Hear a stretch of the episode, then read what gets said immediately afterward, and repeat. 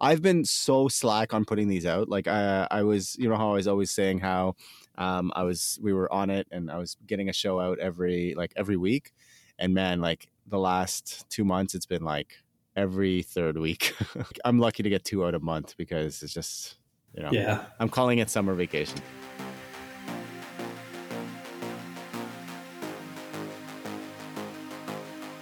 Hi, everyone. I'm Andrew, And I'm Michael. And this is the Endurance Innovation Podcast.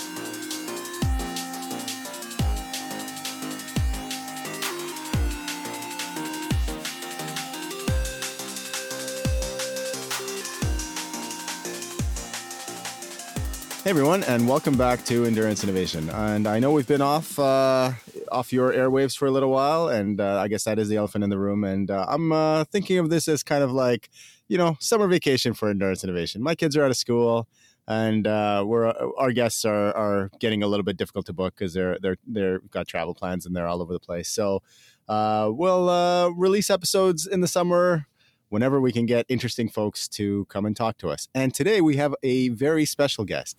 It is my great pleasure to welcome back to the show Andrew Buckroll, who Oh, is of man. course the uh, the chief of uh, endurance innovation, but he has been uh, he has been MIA for the last little bit. Andrew, welcome back to the show.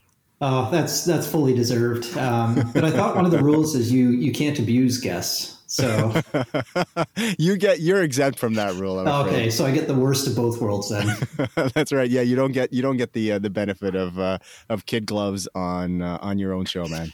Yeah, no, that's that's fair, fully deserved. Um, yeah, it's been life has been throwing a few curveballs and been quite busy, but uh, thanks for for carrying the torch with the, the show, Michael. It's been uh, it's been good that you've had the time to to do as much as you can here, and Yeah. I've, I mean, there's not really any excuse. It's just been it's been tough, but uh, no, I'm I'm happy to be here, um, and I think we've got some interesting things to talk about today. And so, based on listener questions and other questionable fashion choices.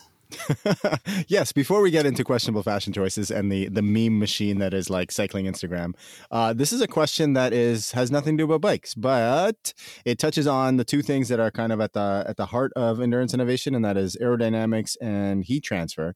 And this is something I've been thinking about for uh, forever. It's basically since uh, since I I owned my first automobile, and the question I always had is what is more fuel efficient, more economical, to run your AC or to open up the windows? And I'm sure there's a break point at at, uh, at a, there's a velocity break point at some point, and I couldn't think of a better human to put put this question to than automotive engineer Andrew Buckroll. So here you go, Andrew. This is the first one for you today. At what point should I turn off the AC and open my windows?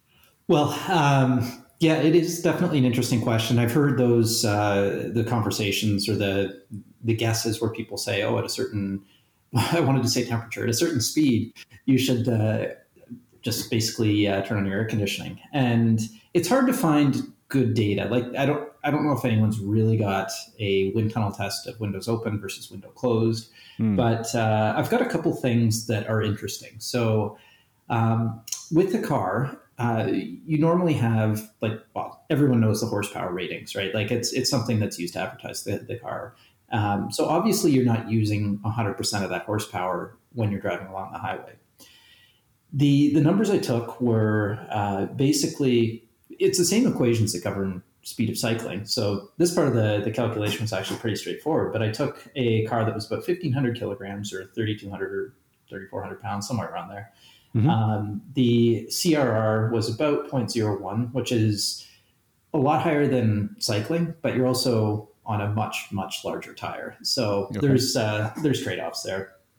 And then the interesting part, or at least for me, the interesting part, the the drag coefficient and the area, they're usually broken down separately. And this actually kind of uh, highlights a pet peeve of mine that I'll get to in a second.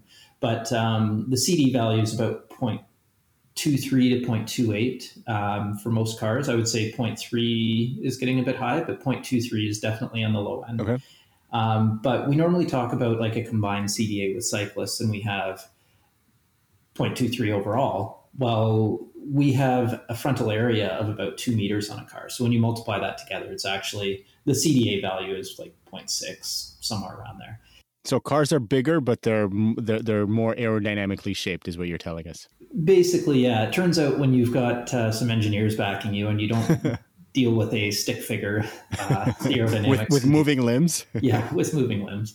Yeah. Uh, and there's a lot of effort going into improving this right now because it's it's one of the biggest components, obviously. And sure. I mean, people well, you look back since uh, I guess the 30s when you'd have those like super streamlined cars. Um, there wasn't any real science that went to that. That was mostly the eyeball wind tunnel. So I think um, yep.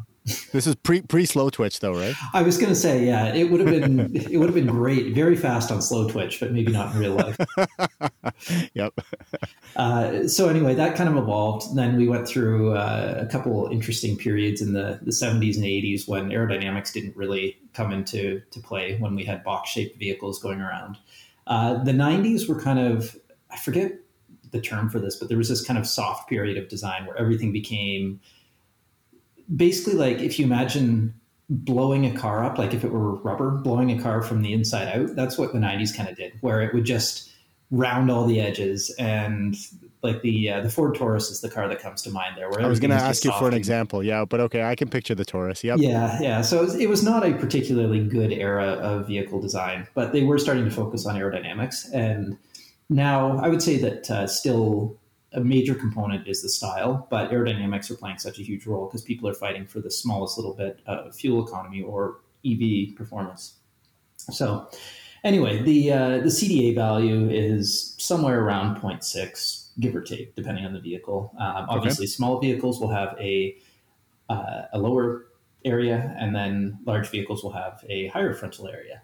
What drives me nuts is when people relate the CD value to the frontal area. So I remember seeing this article and it just kind of it highlights how aerodynamics are maybe not still fully accessible to people, but uh, someone commenting how um, a Lamborghini has uh, they managed such a low CD value by reducing the frontal area, and uh, they're not related. They're multiplied together. But anyway, that's that's something that a lot of people, I would say, most of our listeners would understand, but um, but it, it, kind of uh, probably goes beyond a lot of what people understand about aerodynamics. So sure, yeah, just as a primer, CD has to do with shape and surface more than more, yeah, it yeah. has nothing to do with that frontal area. Yeah, exactly. Uh, but let's get to the numbers where it gets a little bit more interesting. So a car traveling 100 kilometers an hour with those numbers I mentioned. Um, the rolling resistance would be about 115 newtons, and the aerodynamic drag would be about 260 newtons. Um, so that's, uh, well, when you think about it, like 10 newtons per kilogram, it's not huge forces that you're dealing with, but you're pushing it quite fast. So 100 kilometers an hour, and then the uh, the, the, the power required goes up with the cube of speed, um, at least for aerodynamic drag. So okay, yep. Um, so that uh, that turns into about 11 kilowatts or 14 horsepower to, to drive along at kind of highway speed, let's say. Mm-hmm. So when next time you buy a car that's 300 horsepower, remember that to drive at highway speed, you need about 14 or 15. Um, wow, that's that's much much lower than I than I would have thought. Actually, it's I guess it's when you're you're accelerating that you're really yeah. using that horsepower. Yeah, you don't want to have a car that um, will top out at 100 kilometers an hour. so, and and then you hit a hill and then you're doomed. Yes, exactly. And yeah, even though in Toronto that might be totally sufficient, 100 kilometers an hour is not attainable on any highway, but uh, at least not during rush hour. Um, yep. Wow. But uh, yeah, so that, that gives us kind of a, a ballpark for mm-hmm. how much how much power it actually takes to, to move a vehicle.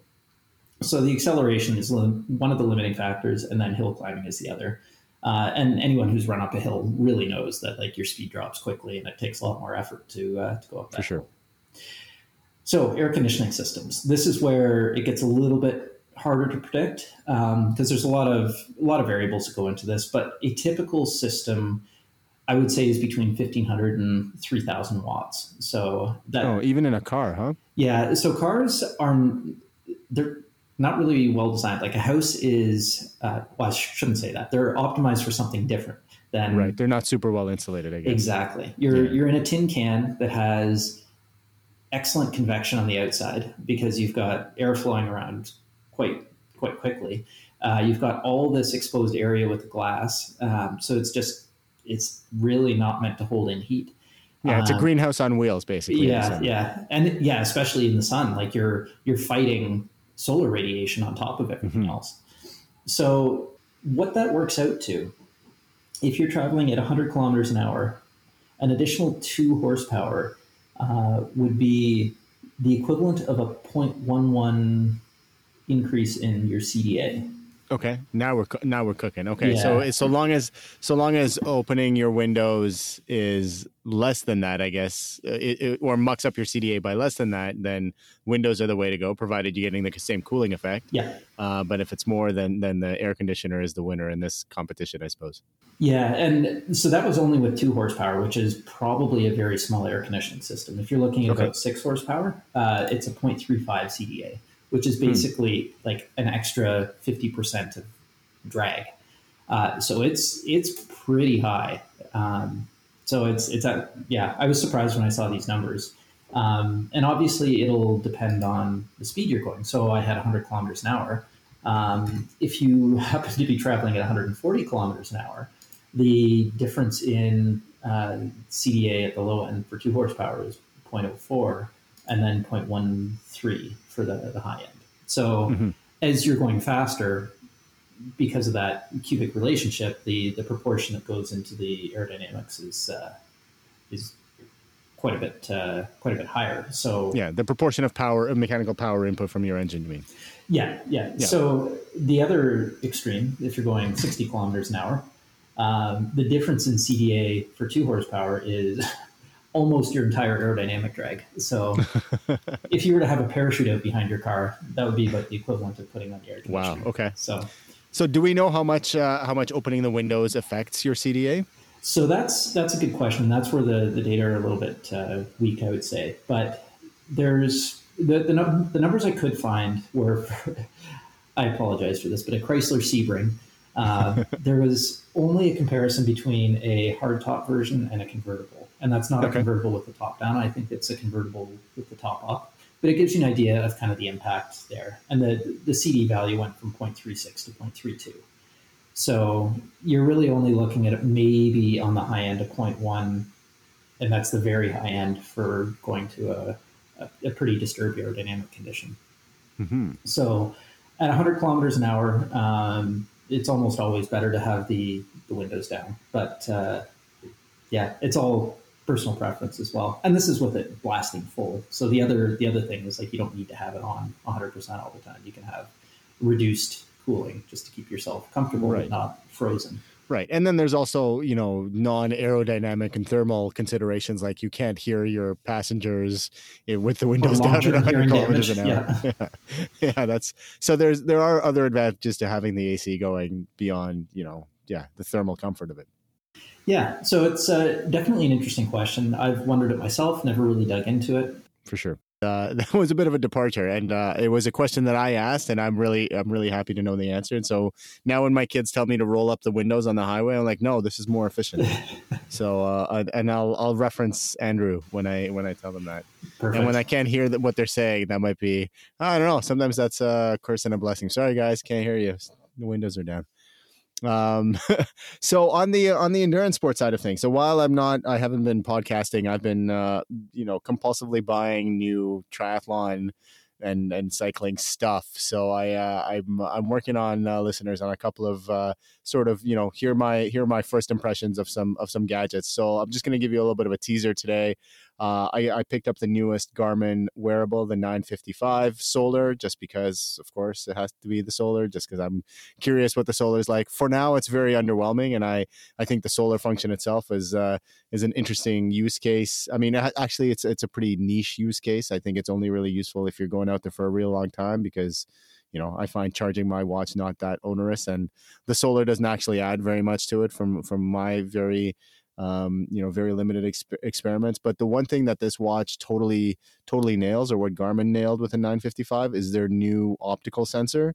Um, again, I've only had about a week and a half uh, worth of experience with this watch, but uh, today I ran with it and I did an interval workout, and I had my 945 on my on my right wrist and my 955 on my left wrist, and uh, the 945 was paired to a Polar H9, which in my uh, my experience is kind of like one of the one of the gold standard straps out there, and they were they were spot on, and I was I was running hard, I was walking, I was running easy, and uh, they the uh, the optical sensor. I haven't compared them in in great detail, but when I took glances, they were within a couple of beats. And I've never seen an optical sensor get even close to that kind of accuracy on, on any of Garmin's previous devices. So that's that's a real uh, a real win. First off, I was wondering, did anyone confuse you for DC Rainmaker running around with, four, so four also, devices I, that are? yeah, I also had like two footpods. Like I had my my Stryd on one foot and my uh, um, uh, just like uh, the the Garmin Temp I don't know the tem- their temperature sensor that sits on your foot on my other. So I was fully instrumented. It was a it was an interesting uh, interesting operation, but no, That's, no That is very interesting though that uh, the the quality of the signal has improved so much because a lot of it. Um, I mean, when you look at uh, traditional heart rate monitors, it's a pretty clean electrical signal that you're getting. I don't know the, the details of the signal processing, but obviously people have more or less cracked it. There's not not too yeah. many issues there.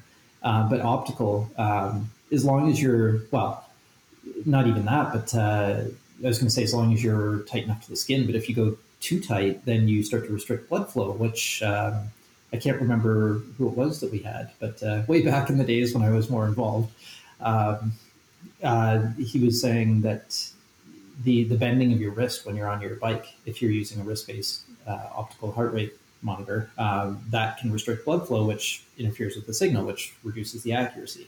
Um, so there's yeah huge huge issues, and the only optical sensor that I've had any real luck with was actually uh, was the the Whoop sensor, um, hmm. which on your wrist I didn't find was particularly it wasn't good nor bad. It was just kind of middle of the road. It was kind of performing the way other others would, but I had a bicep band for it, and that seemed to really improve the uh, the accuracy of the the readings. So um, yeah, but it is interesting. Like it, it comes down to signal processing. How good can we get with signal processing for uh, basically a lightweight and efficient package? Because um, you could throw a ton of computer horsepower at it, but then uh, but then you're carrying around a giant battery. That's right.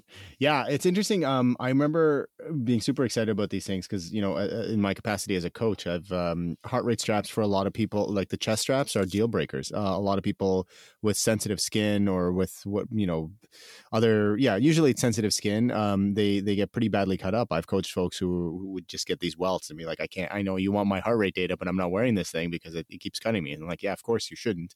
Uh, here's this amazing new invention where you could just it's it's built into your watch. But I remember remember the very first one I tried. It was a um, I forget the company name. They they were making them, um, and uh, there was it was a it was just a like a watch strap, but all it did was heart rate, and it was worse than a run, random number generator. It was it was basically a poor proxy for a cadence sensor because that's all it picked up. It picked up cadence as opposed to which is a common issue with heart rate straps.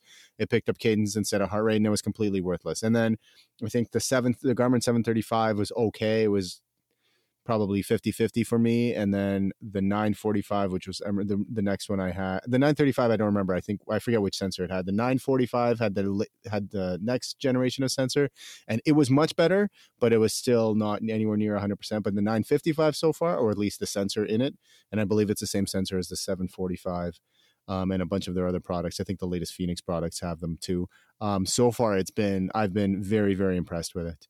That that really is the holy grail like if you can do accurate optical, accurate and reliable optical heart rate monitoring, because um, I I don't hate a strap, but it is a pain because especially mm-hmm. when you go for longer runs or things like that, I always find it slides down when you get sweaty and like it's, yeah, uh, it's got to be snug enough that it doesn't do that. In which case, you can always feel it, especially if you're working hard. Yeah, it's. Yeah. It's it's not the best, and I mean this is folks. Obviously, this is n equals one. Um, uh, usually, chest straps are not very individual, but um, but uh, optical sensors are. It depends on you know your your uh, skin tone and you kind of like your Chewbacca level. Um, and and it was like so so it does it does you know individual results may vary, but for me, I've had bad you know.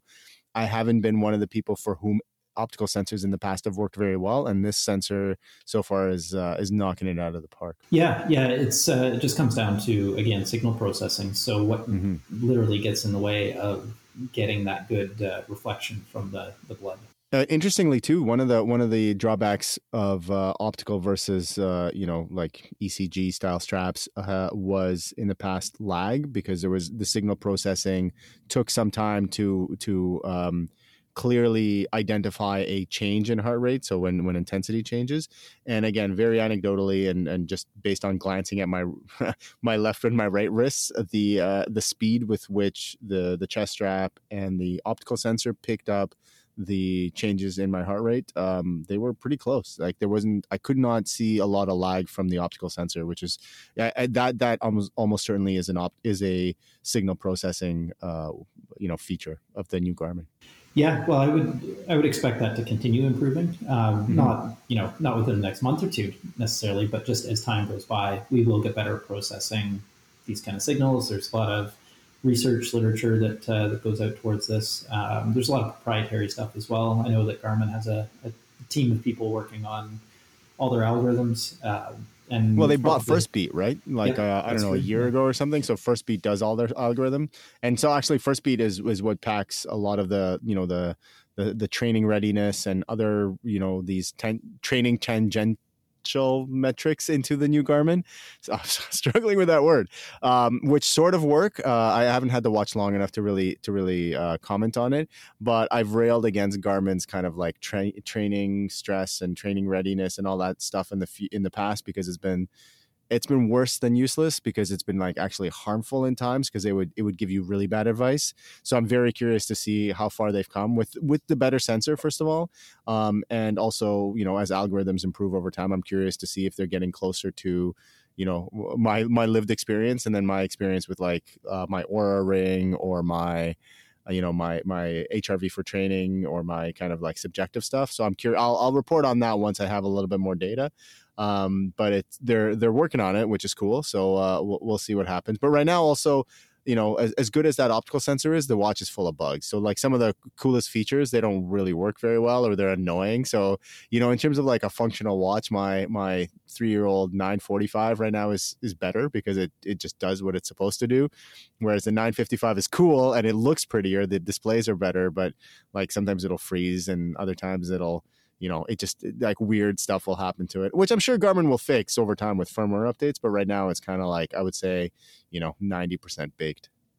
Well, you see that happening a lot more now with products all the way from the automotive industry to, to sports tech, where they're released, mm-hmm. or even video games now are released before they're finished, um, which is, I think, a little bit of just this incentive to be first to market and yeah. to beat other people. So they're kind of taking a hit like it's it's this uh, compromise. Like how you know how baked is your product before you put it out there? Has it? Uh, and how it, patient is your audience right like uh, how much how much are you willing to put up with it i'm i'm willing to put up with with a fair bit because i kind of i kind of i can kind of see what's coming but if i was you know a first time garmin buyer it'd be like what the heck is this because mm-hmm. garmin one of the things that that garmin did really well versus other products that i've tried in the past is that their stuff worked you know it was reliable and you could count on it. And this watch i think i would say like and i was i was an early adopter for pretty much everything that came out from the 910 onwards in the in the forerunner multisport. I had the 910 920 uh, 735 935 945 now 955 the only thing I, I think i missed one watch in the whole like lineup. Um and this was the least from from memory this was the least ready one but uh, it also has maybe the, the most potential. So it's kind of like, you know, uh, it's a double edged sword there.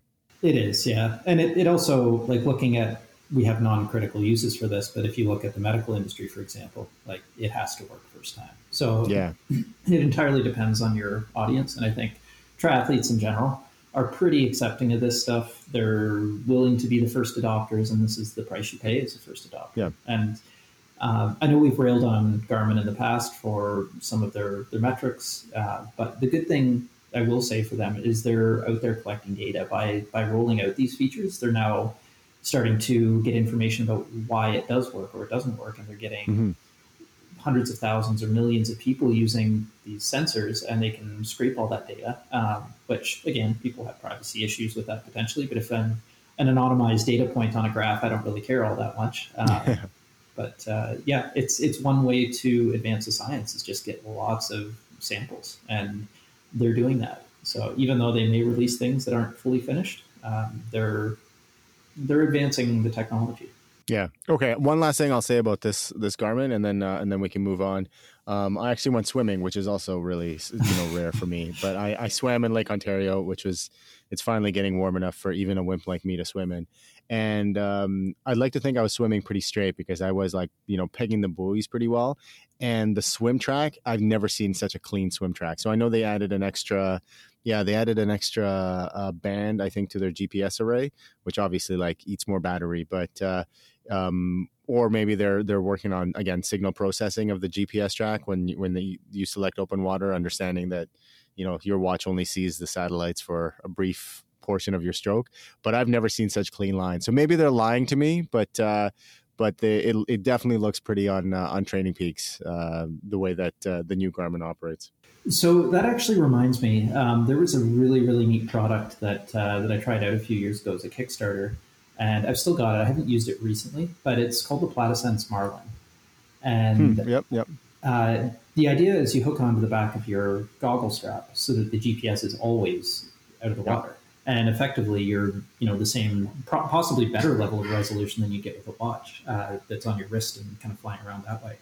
Mm-hmm. Um, and the neat thing about this is it would actually tell you through bone conduction microphone that you tuck under your goggle strap it would tell hmm. you your pace. You could set up waypoints. It would tell you which direction you need to go. Oh, cool. Um, so really cool product. And uh, it looks like uh, I hadn't heard much about the company or hadn't looked into it in a while.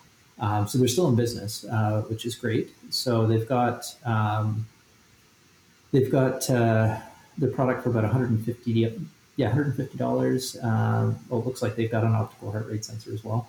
I'm doing this on the fly, so I don't know anything about it. Uh, I haven't looked at in a while, but I do know that the first generation of the product, which is usually the the most questionable in terms of quality and bakedness, um, mm. I was very impressed with it. So if you want something that's accurate for swimming and can give you live feedback, and that's the other problem, you can't look at your watch, right? You, that's right. Without interrupting yeah. your stroke.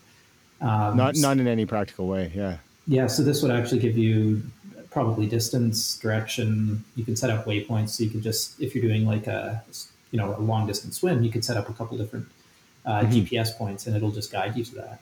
So very cool Sweet. product. Um, so I recommend people check that out if they're interested in something that would improve their outdoor swimming. We should get them on the show. Um, but it was interesting that you say about the swim cap because I remember the first generation of like multi-sport GPSs. I think like the 310 or some or whatever Garmin that was. The recommendation from the or like the hack from the the community was to put it in your swim cap rather oh, than every time I heard that. I'm paranoid about dropping things in the water, and every time yeah. I heard that, thinking like yeah, you're going to get clocked in the head during a race. Well, yeah. maybe. And then lose lose your $500 Garmin. Yeah. Yeah. Yeah, drag. Um, okay, let's uh, let's cover one more thing uh, that uh, that has been making waves in the uh, the cycling Instagram meme world, um, and I want to hear your thoughts on this one, Andrew.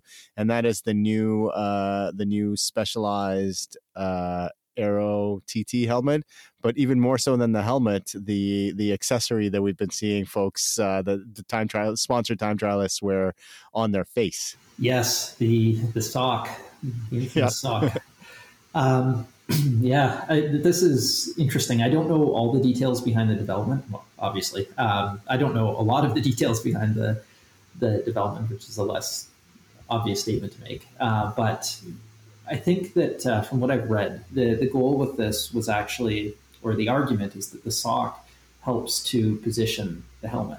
So we've talked about this before. Uh, I think we have, but helmet position plays a big role. So for sure, you want to have your helmet integrated with your your body, and how do you keep it in the right place? Like it, it gets sweaty, it slides down, it uh, it gets adjusted. Um, your head position may change slightly, and this doesn't really fix that, but uh, I think the idea with this is the sock keeps the helmet in the right location. So, hmm. um, so even if the, if, I mean, I haven't had my helmet slide around too much, like when it's properly, you know, tensioned and and strapped down. It might be more than I just get fidgety when I'm riding. So yeah, and I think probably maybe your helmet, yeah, doesn't fit properly. that's something you don't want to find out after the fact that oh that no. was the wrong sized helmet. Huh. That's that's interesting because I, I, I looked at this thing uh, and uh, I was like, what is it? Is it, is this for people with really you know sticky outy ears to keep them in line so that you don't have you don't have ear drag contributing to your your formula? But I couldn't you know kind of for my armchair aerodynamicist uh, spot. I couldn't uh, I couldn't come up with a, a compelling reason why something like this would exist. So I wonder if this is the case where they came up with this and then realized it ran afoul of UCI rules, and then they said, "Oh, we need to justify this." Where this is not a fairing, this is not a a piece of clothing that modifies the shape of your body. This is actually something that I don't know holds the helmet in place. So it's an external helmet liner. exactly. Um, yeah. So one of the other arguments, and this is where it's really dancing on the, well, I mean, it's over the intent of the rules, but just on the, the wording of the rules. Um, but basically, streamlining your head. Hmm. So if it's squishing down your hair, um, and I know there's that uh, the um, the story that probably a lot of people have heard about with um, uh, with Laurent Fignon uh, losing the the Tour de France time trial because he wasn't wearing a helmet. This is when Greg LeMond was uh, one of the first people out there with aero bars and an aero helmet. And yeah. Fignon, um, this was in 89, I think, 88, 89, somewhere around there, and helmets weren't required, which still boggles my mind, but that's another yeah. point. Um, but his his hair purportedly cost him the win because I think he lost by six seconds. But he looked really good losing, though. Sure. yeah, I never mind. Uh, so if you're if you're able to improve the aerodynamics inside the helmet, I think is a justification. So now mm. you've got better uh, better airflow when it goes through the vents, through you know any leakage around your your head. Mm. Um, so it, it does make me wonder though, like why why does there need to be a lot of air there. Um, so cooling would be one thing, but now you're putting an insulating layer on yourself. Yeah, right. So, it seems to be self defeating in that. In that yeah. Um, the argument about shaping your body, um, if you have something too tight around your neck, obviously that's going to cause other issues. Yeah. Um, so I don't fully get it. Uh, the the positioning is maybe the one thing that I can buy where maybe there's something that they just have the helmet shaped oddly, and they found that the only way it would sit on your head in the right position was was wearing this. But yeah, it's uh, it's interesting. I don't. But don't you think that the outside shape, which is obviously what the air interacts with, and the inside shape are decoupled because of you know there's some thickness from the from the EPS foam, you know? Well, yeah, so it could be, but I, I often find that uh, the way the helmets are designed, like I think a lot of age group riders uh, or some age group riders um, ride pretty upright, and a lot of aero helmets are t- kind of designed for that. When you get into people who have a more aggressive position, I find that I have to have, um, at least with some helmets, I have to have them tipped way back on my head, where basically my forehead's exposed. Uh, which, yeah, I know it's not the safest thing. I really shouldn't be doing, but uh, in the heat of the moment, when you're like, oh, I could go faster just by tipping this back, then I kind of make that uh, ill-fated argument for myself, I guess. But um, I remember that was the case for long tail helmets, which were designed for a very low mm-hmm. front end, and if you were sitting upright and you wanted that tail still, you know, interfacing nicely between the shoulder blades or with the, with your yeah, upper back, yeah. you, then you needed to tilt it up to bring the tail down. So, listeners, if you can imagine, you know, if you want to tuck that tail down, uh, and your your head is like the pivot of the teeter totter, you need the front of that helmet needs to come up, exposing the forehead, which is what you're describing, Andrew. Which was, yeah, a little bit of a uh, from a safety perspective, a bit of a questionable maneuver. Yeah, so there's that component of things. There's like the the safety of it. Uh, maybe it's just meant to be riding a little bit different on your head. That could be one thing. Mm-hmm. Um, the other part that's probably more about the helmet is just the integration with your shoulders. So from what I've seen, it's a hmm. it's got a cutout that's meant to sit very tightly on your shoulders, and hmm. and this is this is something we've talked about, like how the helmet suits your body. Um, it's not necessarily that this helmet is faster than this other helmet. It's how does how does the contour how do the contours of your body match with the helmet? And I think that uh, maybe it keeps it from moving around a little bit more. Uh, maybe it helps smooth the air that would otherwise be making that transition over your neck into the, the back of your, your over your shoulders into the back of your neck. It could help with that. Um, but aerodynamics is full of these areas where a small upstream perturbation will create big downstream effects. So hmm. sometimes just controlling the airflow in an area that uh, is before a crucial area, so before your back, that could be another big role. So I don't have definite answers on this, but uh, these are just my guesses from an aerodynamic standpoint. You're just trying to smooth out the air beforehand as opposed to getting messy, dirty air that goes to your back.